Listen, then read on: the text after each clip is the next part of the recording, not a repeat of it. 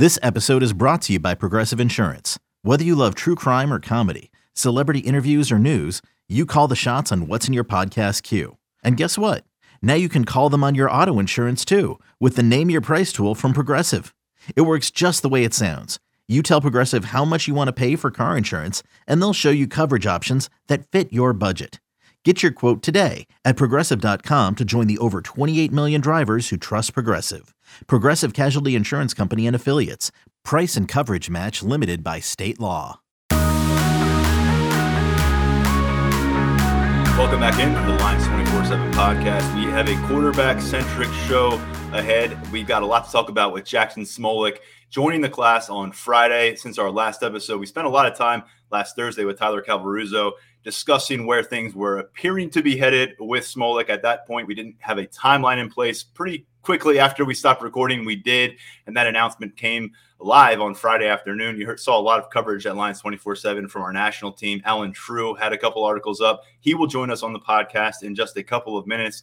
24 7 Sports national recruiting analyst does a great job across Big Ten territory. And he got a chance to see Smolik throw on the camp circuit this year. He's going to talk a little bit about how his recruitment rose and also about what may be next in the evaluation process as 24 7 Sports and really the rest of the college football world tries to wrap its head around who Jaxon Smolik is as a QB and what he could provide Penn State moving ahead. Uh, we'll also look into Smolik with Elite 11 director Brian Stumpf. You've hopefully heard Brian Stumpf a couple recruiting cycles ago breaking down Christian Veilleux after Veilleux was down at an Elite 11 finals. Uh, last year, of course, Drew Allar was out there in California. This time, Smolik big part of uh, what sparked interest across the country was what he was able to do out there at the Elite 11. He was one of the top performers identified at the end of that event, and also out there at the Elite 11 uh, was uh, the former Penn State commit at quarterback Marcus Stokes, who flipped to Florida in July. So, an opportunity to get a little bit of a compare and contrast from Brian Stumpf on those two quarterback prospects. Uh, our Tyler Calvaruso had a story up over the weekend, kind of breaking down that in terms of what Penn State lost at the quarterback position, what they gained at the quarterback position this summer, and now in the end, what that means for the Nittany Lions QB room. Before we get to all that stuff, we have to address a couple of departures, mid preseason departures on the Penn State roster. Uh, early Saturday morning, we reported that Caziah Holmes was confirmed as no longer being a member of the Penn State football program. He put it out there Tuesday that he had hit the portal. Uh, I'm sorry, Monday that he had hit the portal. So that's now happening, looking for a new college football home. Holmes was one of the two top uh, top 24/7 running backs who came in with that 2020 recruiting class in the middle of the pandemic. Him, Keyvone Lee, Neither of them were supposed to play much as freshmen. They ended up playing a bunch because Journey Brown's retirement, Noah Cain's injury, Devyn Ford wasn't available during the second half of the season for much of the time. So Holmes finished year one uh, kind of on a high note, almost 100 yards, a couple touchdowns against Illinois last year. Big step back for him in that room. Ja'Juan Seider uh, basically wanted to apply a red shirt, and they did just that. He entered three games, uh, very seldom used on the field, relegated to practice squad duties for the most part. And clearly, coming off of the scrimmage on Thursday night, which Mark Brennan shared some notes on over at lions247.com for our VIP subscribers, coming out of that, you figured there would be a sense to gauge where the running backs were, what their usage might look like.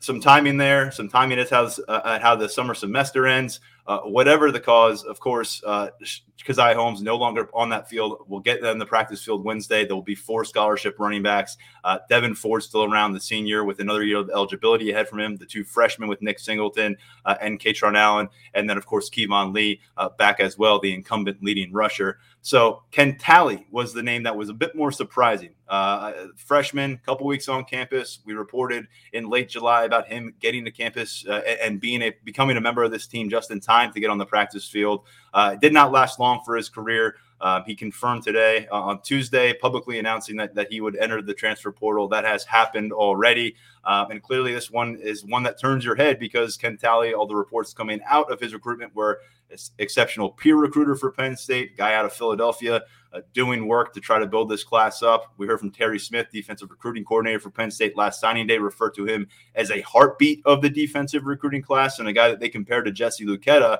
Luketa, if you recall, with that 2018 group, very important as a peer recruiter, ultimately becoming a, a, team captain material during his time on campus. I think there was some hope that it would result that way for Ken Talley. This one's fresh. I think emotions are high on, on both sides of the party here. Uh, so it's something we'll continue to gather information. There's been a lot spoken and written about it over our message boards at lions247.com. Uh, and again, it's something that you've got to uh, respect some privacy with a situation like this when a young man moves on and and and, and you have to kind of dig dig into why that happened uh, but it's something that we'll do the best we can with and report back to you at lions247.com a couple departures uh, we'll see what that means for penn state. We have availability on wednesday. We'll hear from some players from coaches but right now let's get back to it with the recruiting trail and we'll bring in allen trieu. As i mentioned he was part of that fantastic coverage provided on jaxon smolik's commitment day last friday Allen, great work on that. I learned a lot more about Jaxon reading your stories. Um, appreciate you coming on. I know you're down in Nashville at 24 7 Sports headquarters. So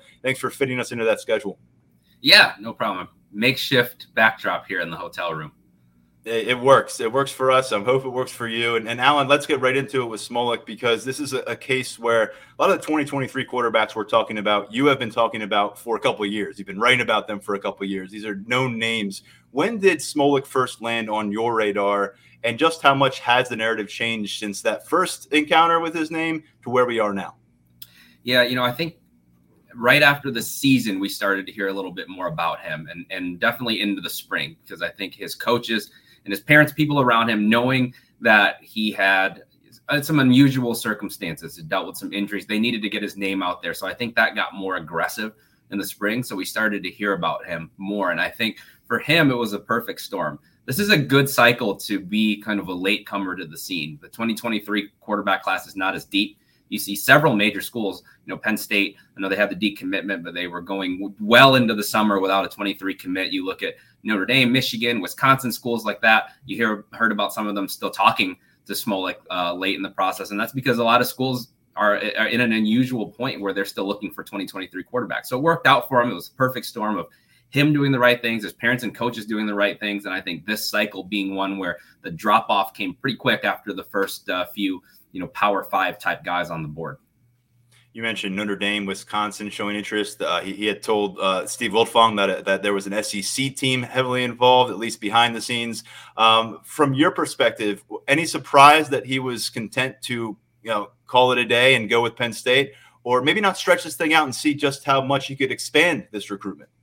I mean, I think when you're a kid like him and you've uh, overcome the things that he has, you're playing with fire a little bit by then continuing to keep your name out there. I mean, you can definitely draw more interest. I think had he played through the season, it is uh, likely that more schools would have found their way to him, kind of given how this cycle is playing out. But I think he went out to Penn State to try to earn the offer, to get to know the school and the program better, saw everything that he wanted there. And, and after just everything that that kid has had to fight through to get to a Big Ten offer. Why wait and maybe see yourself back at square one if Penn State, if you don't commit and Penn State, you know, offers another quarterback. So I think he did the smart thing. And I also think that a lot of these kids really want to concentrate on their senior season. And with that starting very soon here, he's able to get recruiting off of his plate and, and maybe start recruiting on behalf of Penn State as well. You've got two pieces uh, that, that, follow the commitment. I want to focus first on the adversity aspect, as you've addressed it a couple times just here in the last few minutes. Um, overcoming uh, an injury that, that we've discussed here a bit on the podcast, but can you kind of delve through what it took to get this kid on a Big Ten campus in 2023? Yeah, so injury his freshman year, splits time his sophomore year, comes back. Junior year is supposed to be his year, breaks his collarbone in the first quarter of the first game and fights his way back, ends up playing towards the end of the season, plays well. You know, every piece of film that we had on this kid, he performed well in throughout the process. There just wasn't a lot of it. And with quarterbacks, that's that's tough. And so they tried to set up some throwing sessions for him. His coach said they weren't very well attended. You know, schools have to get around to see a lot of different quarterbacks throw. He wasn't already on the radar, so it didn't draw maybe the amount of schools or the types of schools that they were necessarily looking for. So then he had to go out and earn it himself. And even at that point, he threw well at the uh, Kansas City UC report camp that I was at. Threw well at some other college camps. Went to Lindenwood. The feedback there was extremely positive. I mean, we had several major coaches that were at that camp saying like, "Hey, this this guy should be on your radar." as somebody that you rank. That was really when we started to move that process forward. But even then, there's no guarantee. There has to be a spot left for you most schools only take one quarterback. Now with the transfer portal, some schools take no quarterbacks. And so the odds really were stacked against him, but he didn't let that stop him. Went back to Penn State, you know, for a, a late camp in July. You know, if you're usually if you're a senior quarterback and you're going into the end of July and you don't have many offers and you don't have a Big Ten offer, you're typically speaking, you're not going to get one unless you're one of the lucky few. Um, this year he was, and I say lucky, knowing that you have to have the talent and you have to be in the right places. He did that. Um, they took all the right steps. If you're a quarterback who was injured or missed some time, or maybe had a senior starter in front of you, Jaxon Smolik should be the blueprint for how you get recruited. Great point. And, and we're going to hear from Brian Stumpf in, in, just a moment, director of Elite 11, uh, about what he did out in LA. But just for, for our listeners, provide some perspective on what a strong performance from an under the radar prospect like this in that kind of setting, how does that reverberate across the recruiting landscape? You know, we've seen it happen from time to time where somebody goes to the Elite 11 finals or, or a regional and really puts himself in the ring. Remember Hunter Dekkers a couple years ago from the state of Iowa. Nobody knew who he was. Had a Central Michigan offer. I think he ends up committed to Iowa State's going to be their starter this season.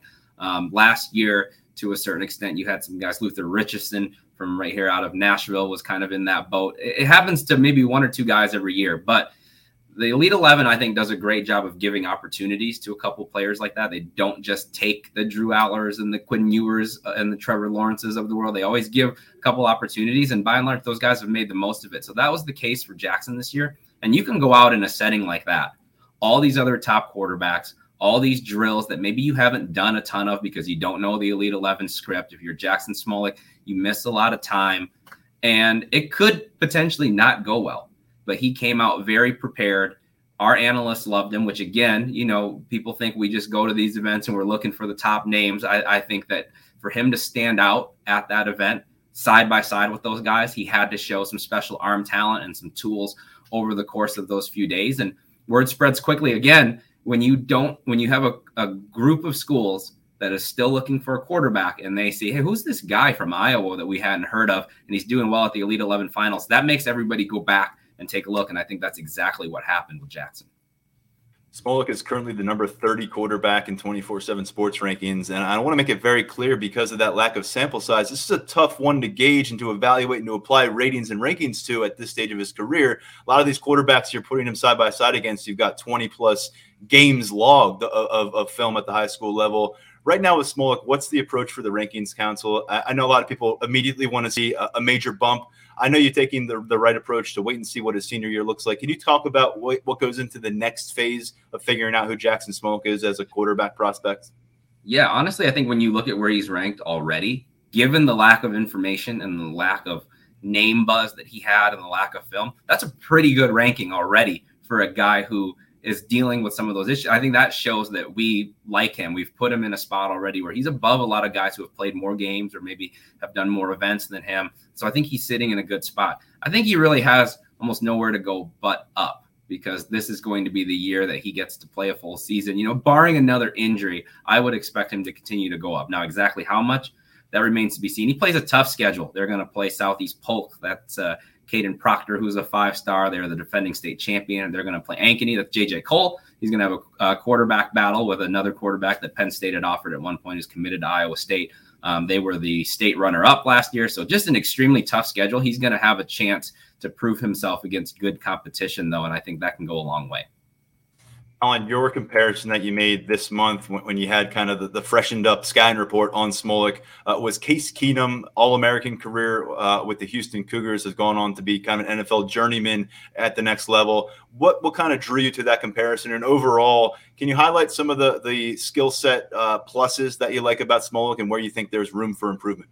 Sure. So I think with Case Keenum, uh, first thing we look at when we try to make these comparisons comparisons is physically what did Case Keenum look like out of high school? What did he look like at the NFL Combine? And Jaxon Smolik is probably a little bit bigger at this point than Case was at the same age. But we looked at what Case measured in at the NFL Combine and thought Jaxon could almost have those exact same size and weight type numbers in three or four years. And then you look at the scouting report. You know, neither of those guys is a true dual running threat, but mobile enough to make plays in the pocket, escape, and make some passes on the run.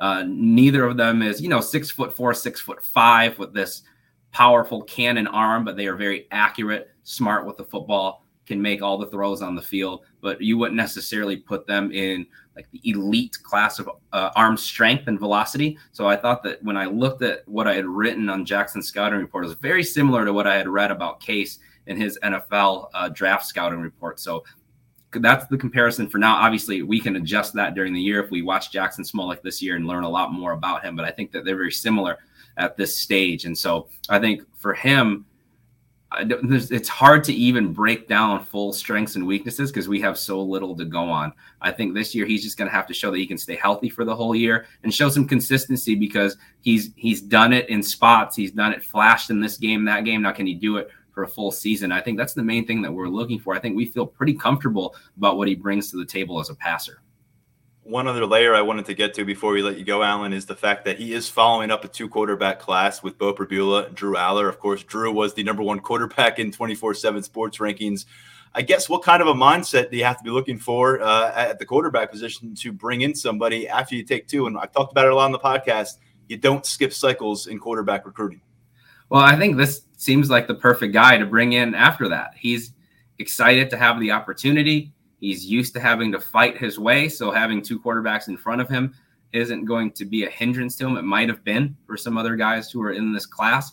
He's going to come in with, uh, I think, a pretty fresh mindset. So I think if when you when you bring in two quarterbacks in the class before, and one of them being an all-world kind of guy in Drew Allar. it's tough to follow that up with another Drew Allar, But you also you don't want to sacrifice on quality. So I think this is a perfect situation where you kind of catch a guy on the rise who, um, you know, his trajectory is going up, but isn't going to have a problem following in a class that has Drew Allar and then a, a second really good quarterback in Beau Pribula as well. So I think this is a perfect situation g- given the two years. Allen Trieu does a great job covering recruiting for 24 7 sports. You've seen a lot of his content at Lions 24 7. You'll continue to see it. Good stuff on Smolik here as well. Thanks, man. Enjoy Nashville. Appreciate it. Thanks for having me. We'll be right back on the Lions 24 7 podcast.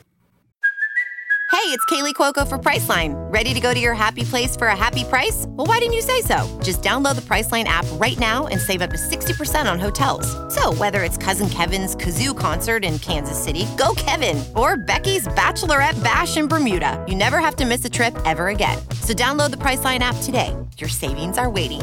Go to your happy place for a happy price. Go to your happy price, Priceline. Good stuff from Allen. In just a moment, you'll hear from Brian Stumpf, who is from the Elite 11, directing that for several years now. Just a couple of the numbers on Smolik, real quick. I don't think we addressed them off the top. Listed six foot two, 200 pounds out of Dowling Catholic in West Des Moines, Iowa, a member of this 2023 class, which now features 19 prospects as Penn State moves forward uh, towards that early signing period. So, without further ado, here is Brian Stumpf from Student Sports. Does a great job directing the Elite 11 finals every year and the regional uh, bracket that leads up to that event. And Brian, I know it's always a busy whirlwind experience. Congrats on getting it done for the 2023 cycle. I'm sure you're already well underway with planning for the 2024 quarterbacks, and hope all is well on your end. Thanks for having me on. Yeah, it, it's uh, it's a blast. The the regional tour is a grind, going out every weekend and traveling across the country. And, and so when you get to do the finals event finally and, and get all the guys together and actually really spend some some uh, some solid time with them. We we got three days and two nights with all the, the 20 quarterback finalists this year. You really get to know them better, and and that's probably the funnest time of the year is just getting to be around those guys, kind of see see under the hood, see what makes them tick, and and see how they perform in that environment. I'm dating myself a bit here, but last time I covered in Elite 11 finals, uh, Sean Clifford was a participant. Tua Tagovailoa was a participant. A lot of these guys are they're older or they're done college ball, but we got some fresh sets of eyes on Jaxon Smolik, who was just out there. And uh, really curious to hear before we get to that, just overall, what do you think the Elite 11 finals means for the quarterbacks who participate in it? Because I think our listeners out there, they just want to see what the final list looks like. They may not understand everything that goes into compiling that final list. Sure. Um, what it means to them, I think it, it it probably means different things to different guys. I think for for maybe a majority of them, and, and I don't want to assume too much, but from talking to guys over the years and things like that, for a lot of them, it's a it's a goal they set for themselves, a, a personal goal. Um, you know, maybe they they saw a YouTube series on it when they were 10, or maybe their high school coach told told them about Elite 11 when they were a freshman, and uh, things like that. So for many of them, it's a it's a it's a goal that they've put on their list of things they'd like to accomplish. They've worked really hard Um, and, and that's truly our goal um, with with the competition is to provide more coaching, but also to give kids you know motivation in the offseason to keep working. Um, you know, a lot of guys you know do well on the field and they're the big fish in their small pond at wherever they go to high school. Uh, but to try to give them something to continue to work for and strive for in the off season and and provide a little more inspiration where maybe you know sometimes a lot of their other goals might have already been accomplished. A lot of guys that have already won state championships and have multiple scholarship offers and have eight commitments and in a lot of cases even. Uh, so to give them something to keep keep pushing themselves towards and and uh, so to see you know a lot of the quarterbacks really buy into that and it, it to be something that they work towards is you know really a, a, a redeeming thing for us and, and we're humbled every year that we see all these quarterbacks come out and and compete for it. So um, for us, it's a it's a it's a blast um, getting the chance to work with those guys and and putting guys that really love to coach the position and, and be around young men uh, in that position to interact with the with top quarterbacks every year and you'll see, folks, that that list of Elite Eleven alumni, a bunch of number one picks, a bunch of Heisman Trophy winners, a bunch of guys who made a lot of money off in the NFL. Uh, really an impressive group. I know a lot of them stay in contact years later. Let's talk about this latest batch and Jaxon Smolik, um, because let's face it, a lot of the guys who were out there with him, throwing the ball around, sitting in the classroom, they've been on that Power Five uh, radar since they were freshmen, sophomores in high school, and it's just been more of the same for them. This was before Jaxon Smolik picked up his Penn State offer, before his Penn State commitment, committed to Tulane. Can you talk a little bit about maybe you, how you guys make sure you find some of these outliers? Because I think every year it's not just the 12 top ranked or the 20 top ranked quarterbacks in the country. Your stat does a really nice job in finding some of these guys like Smolik. What stood out about him and when did he land on your radar? Sure. Um, great questions you know, I, I, say this every year, and, and a lot of people don't believe us because, um, you know, most of the guys that end up getting invited to Elite Eleven finals are the top ranked kids. But we we truly don't go out on the road just to just to pick 20 guys off of a list that's already been established. You know, one we we love to coach all of them, um, but two you can discover a lot. Uh, about kids, you know, when you see them in, in March, April, and May versus what their tape looked like back in November. Um, so there's a lot of growth there, you know, especially as 16, 17 year olds and some of them being 18 already, they, they still can get a lot better in five to six months. So um, we really like being out there and, and, and seeing them in person. That's a big part of the evaluation for us. We'll always go back to the film, but um, yeah, and going through the regional process, um, Jaxon's case is, is maybe a little unique um, just as it relates to he really rose from um, you know, kind of the the unknown ranks as you as you mentioned. So he was at a loaded regional in Nashville, which was towards towards the end of the tour.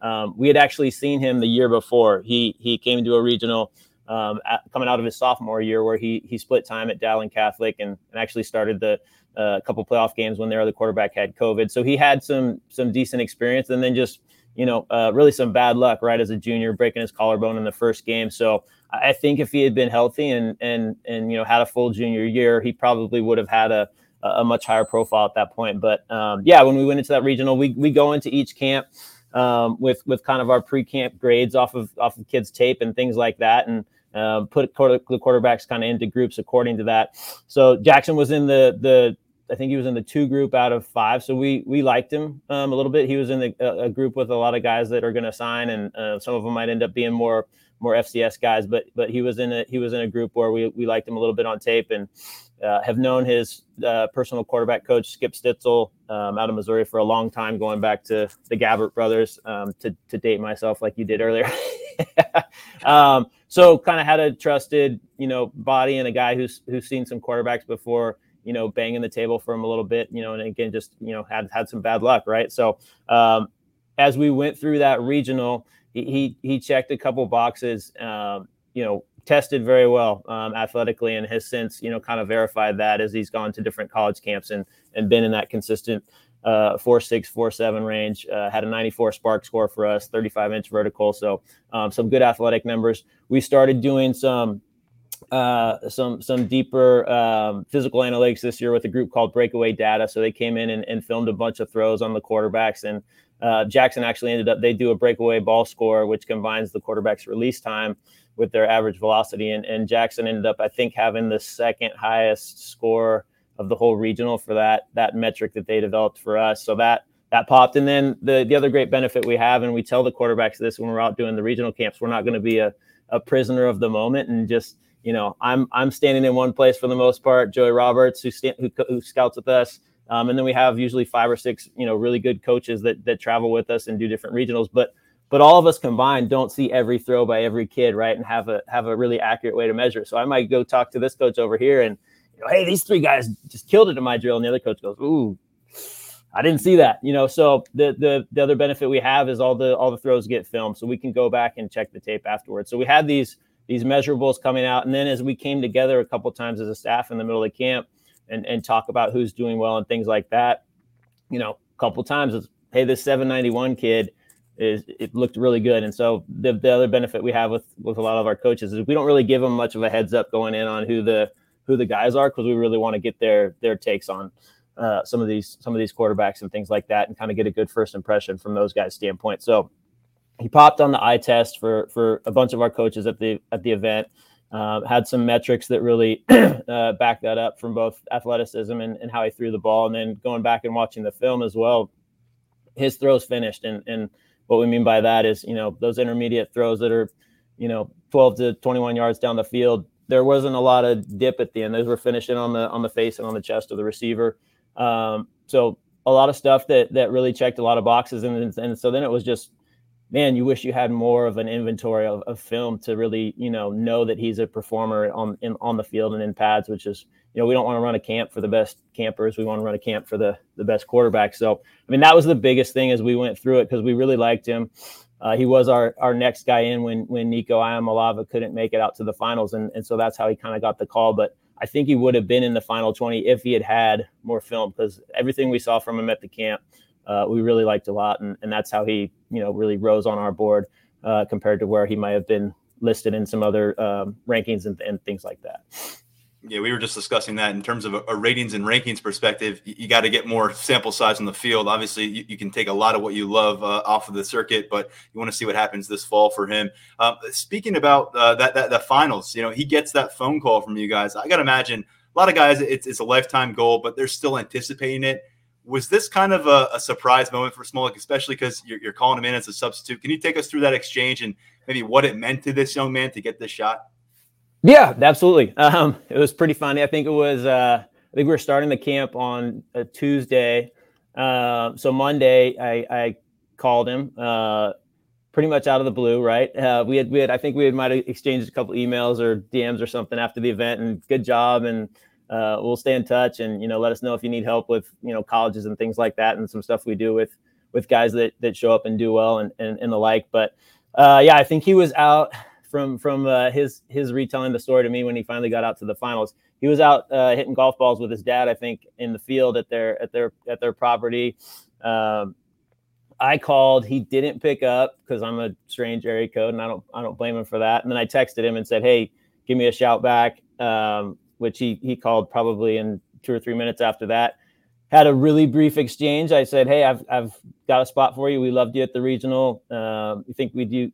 We think you do really well out here, and and uh, you know you certainly would belong physically, and and you know it could be a great experience for you."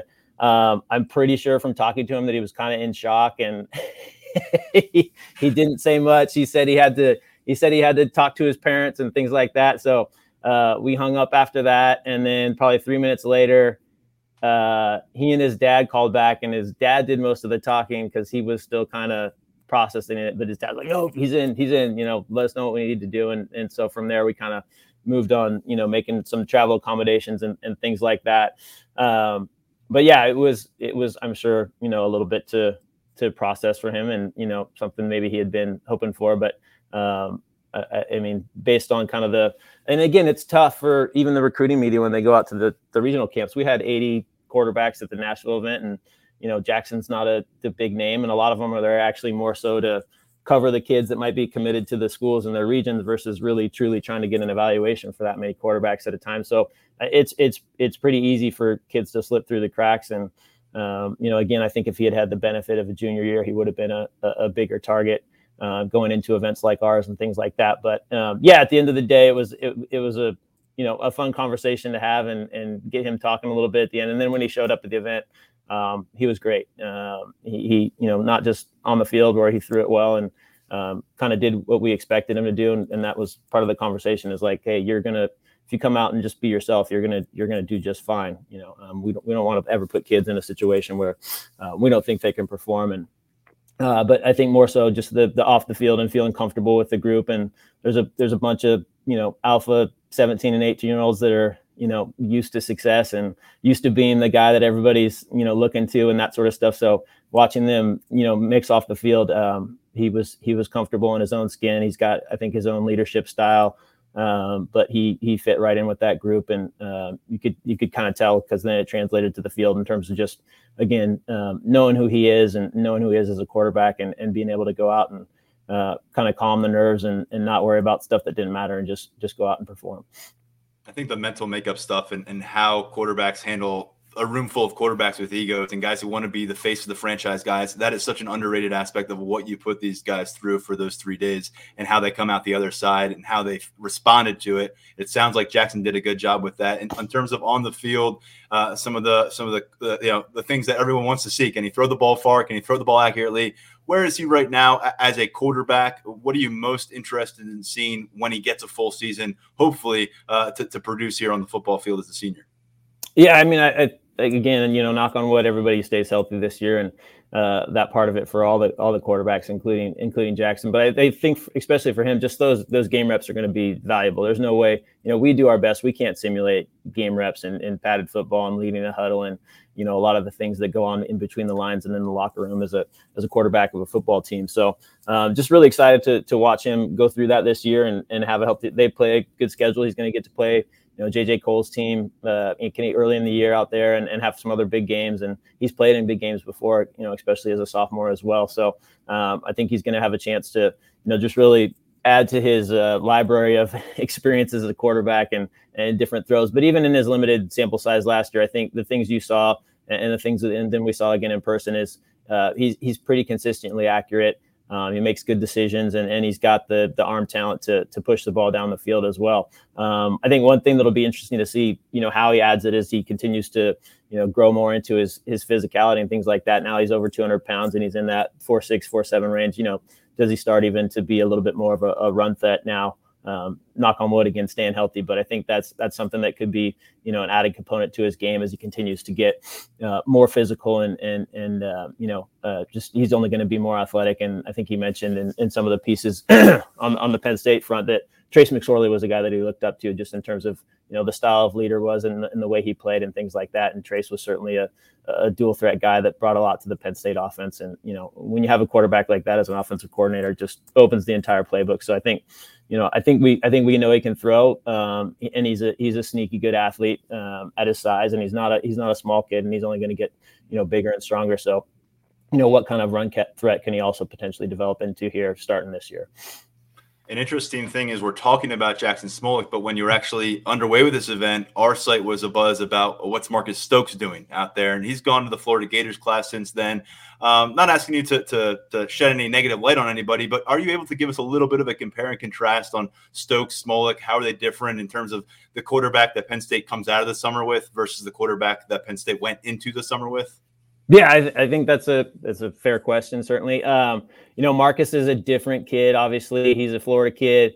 Uh, I think there was some some nature of you know uh, natural leadership to Marcus in terms of kind of being a Pied Piper of the class, especially early when you get a quarterback uh, committed there early. Um, I think he's he's he's a little more lean. He's got to fill out a little bit more, uh, get into a college weight room.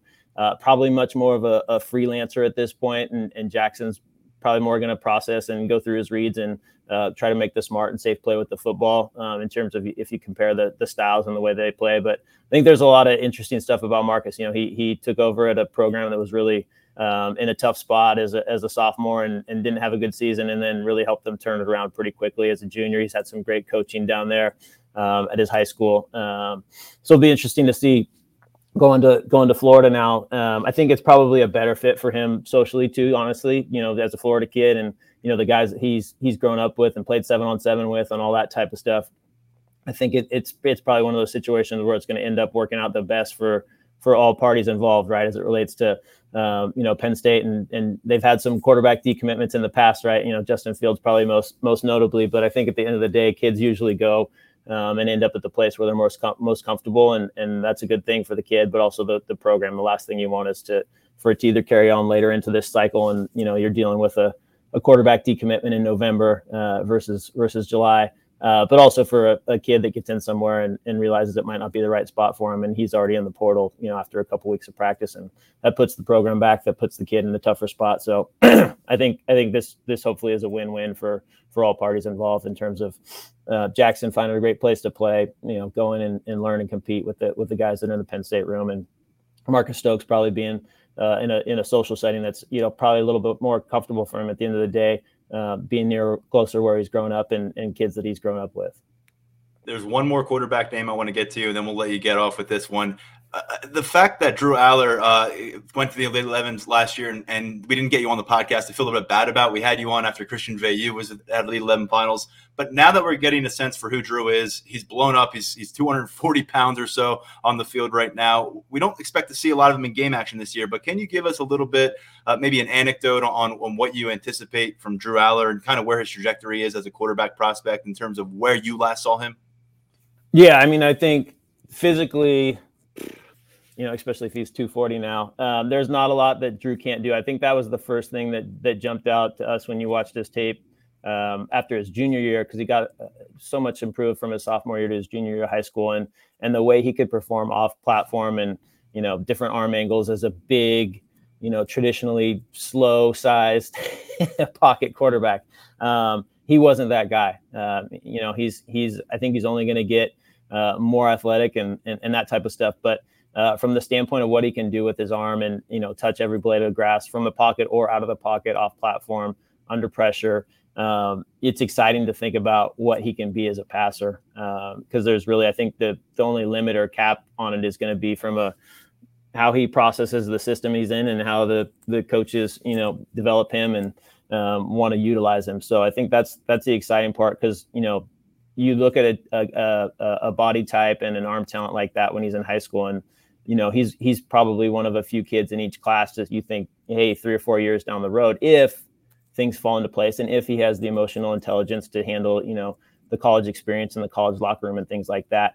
You know physically there are some you know number one in the draft type of traits there um, in that toolkit and, and just not every kid has that. So um, i think that's the exciting part when you think about what drew could be and just how much better he got each year of high school you know from his sophomore year which was yeah, you know, there were some good spots and bad spots. Junior year was much more solid, and then his senior year was just, you know, darn near perfect in terms of how he performed and, and led his team, and you know, all the all the metrics from completion percentage to touchdown interception ratio just exponentially grew each year. So um, you saw a guy that was physically talented, but also was was getting a lot better. Um, so that's that. I think that's the exciting part, and it'll be fun to see how he develops. I think he's in a great situation, like you said, if they can keep Sean healthy this year and you know have a have a what is Sean like an eighth year guy, seventh year guy, right? Something like that. He's six year guy to to learn from, right? Who's been through almost everything.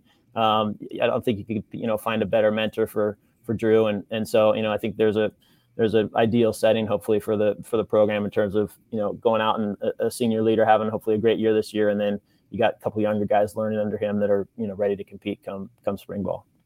Well, Brian, I'm very grateful for our conversations in the past decade or so. Really happy to bring some of them onto the Lions 24 7 podcast, most, most, recently about Jaxon Smolik. Um, if there's young quarterbacks out there, make sure you know about the Elite 11. Make sure you're getting out there and trying to find out where the camp is coming to your area 2024, 2025, 2026 quarterbacks. It's your time to shine now. Uh, looking forward to the 2024 uh, quarterbacks popping up on your circuit next spring and next summer. Yes, sir. So are we. All right. Take care. He is Brian Stumpf from Student Sports, director of the Elite 11. And as you heard, a, a lot on Jaxon Smolik. And following up what Allen Trieu said, hopefully this episode, you have a better feel for a quarterback who really doesn't have that long of a track record or resume in the recruiting world as a Power Five quarterback prospect. So, uh, nice chance to, to, to, do some digging. We did that, and we're going to finish now with our five star mailbag. And uh, that one brings us back to the current roster for the Nittany Lions, and it takes a look at the freshmen, uh, actually the second year players on this team. Uh, which of the red shirt freshmen, uh, guys who redshirted in 2021, will have the biggest impact in 2022. I think there's an obvious answer here, and that's Landon Tengwall for a long time now, although he has not been publicly named an outright starter on the offensive line. Expecting him to take over uh, that left guard position. We've seen him work at guard and tackle on the practice field, but to me, he takes that, runs with it. Uh, he could be that kind of culture changing uh, figure. Uh, not going to do it on his own, but I, I, know a lot of people want to see this offensive line take the next step, and that involves a little more than just performance and physical attributes. It involves some attitude. I think we've heard the phrase nasty uh, thrown around from James Franklin in the past five or six years about what he wants to see from the offensive line. He, James Franklin's not throwing out as much about what he wants to see from the offensive line this offseason, rather leaving it up to their performance. And to me, if they do take a step forward, a big part of that in setting the tone, in getting it done on game day, will be Landon Tengwall. And, and I think you look around him on that offensive group, uh, there are question marks about what guys might look like in their earliest opportunities. We've seen a little bit of Landon late last season. I thought we would have seen more during his first year, but he preserved that redshirt status and I think personally, my expectations remain very high for Landon Tengwall, one of the premier offensive linemen assigned with Penn State under James Franklin. Kobe King uh, is the next name that you got to go to here. Um, my, I guess if I'm going one name, it's Landon Tengwall because he seems to be in a good spot outright to have that job. Kobe King might take a, a, few weeks for him to wrest away the job from Tyler Elsdon. He may lose that job to Tyler Elsdon. We're not quite sure what's going to happen at that Mike linebacker spot. I think we're going to see quite a bit of both of them, especially early through the season. I do feel like by the time you get into Big Ten action, though, the bulk of your Big Ten action come October, you want to really be able to lean on a specific starter in that role. We'll see if they get to that point. We'll see if it happens earlier than that. But Kobe King, after being on that four game threshold last year, did not play in the Outback Bowl. Him and Jamari Buddin both fell into that category. Guys who played four games, didn't play in the postseason, and are now redshirt freshmen. Uh, Jaylen Reed did surpass four games last year, so he burned a redshirt status. But the other safety in that, uh, another safety in that competition, Zakee Wheatley, uh, after taking the red shirt last year, very much a part of the starting conversation uh, next to Ji'Ayir Brown. Of course, Keaton Ellis, a, a senior there, but Jaylen Reed coming on strong in year two as a sophomore. Uh, to me, Zakee Wheatley, you kind of look at those three and you think who has the highest ceiling it's hard not to lean that way with, just with the direction uh, of, of, of how his career has gone since the shift from cornerback to safety, uh, leading the team in takeaways this spring, a guy that people continue to look toward uh, as a as a rising figure on this roster. And Sanders Sahaydak, maybe he is an obvious answer too, because he's engaged in a competition right now uh, at the place kicker spot. Also kickoff specialist. Uh, a couple things that Jordan Stout did last year. Jake Pinegar, fifth year senior, versus Sanders Sahaydak is something we've been keeping tabs on during the course of preseason camp. We've noted it a couple times behind the paywall uh, uh, for our VIP subscribers that uh, Sahaydak to this point, from what we've seen, has been more consistent in converting field goals. But again, we've seen a limited sample size. They are tracking everything. Sahaydak, though, came to town with a huge leg. He has not lost any of that, and he was considered the number one overall kicker in 24 7 Sports 2021 prospect rankings. I think beyond that, guys who aren't starters, but guys that you need to pay attention to, contributors in the red shirt. Just a few that come to mind. Jordan Vandenberg, who came by way of, of the junior college route. So this one's kind of a cheat. He's not really a redshirt freshman, but it kind of feels like he is. Uh, I threw him in this category because he's a name that should not be lost in the shuffle at defensive tackle. And then two, uh, uh one other name here on the offensive end, Harrison Wallace, to me, um, really has an opportunity to solidify his, his spot uh, as a two deep wide receiver, uh, a guy who can be part of this rotation. We've seen some of the athleticism and flashes in the spring game uh, on the field during practice looks. Um, to me, I think if you look at that young group of receivers, which is a bunch of freshmen, a couple second year guys as well with Wallace, uh, he's someone that I'm looking at early in September uh, that's going to get out there and get some run, maybe get a chance to prove what he's got. And remember, this was not a very big recruiting class that Penn State brought in in 2021. You only saw two guys end up burning red shirt. It was Kalen King at cornerback. As I mentioned, Jaylen Reed at safety. Talked about this last episode as part of the mailbag but that's not going to be the case this year. You're going to see several freshmen burn red shirt, and I think you're going to see several of them burn red shirt by the time we get to mid October. So take that for what it's worth. We got a lot to look at with this Penn State football program. We'll do that again on Wednesday. Get another look at practice. We'll hear from James Franklin. Sean Clifford is due up to speak to the media as well. Terry Smith, the cornerbacks coach, can shed some light on what looks like a very deep room on this roster, and plenty more coming your way at Lions247.com. We are back with a second episode of the podcast this week. I want to thank Brian Stumpf and Allen Trieu for joining us, and of course, our producer, Lance Glynn, for getting the job done behind the scenes. I'm Tyler Donohue. For now, stepping aside, this is the Lions 24 7 podcast.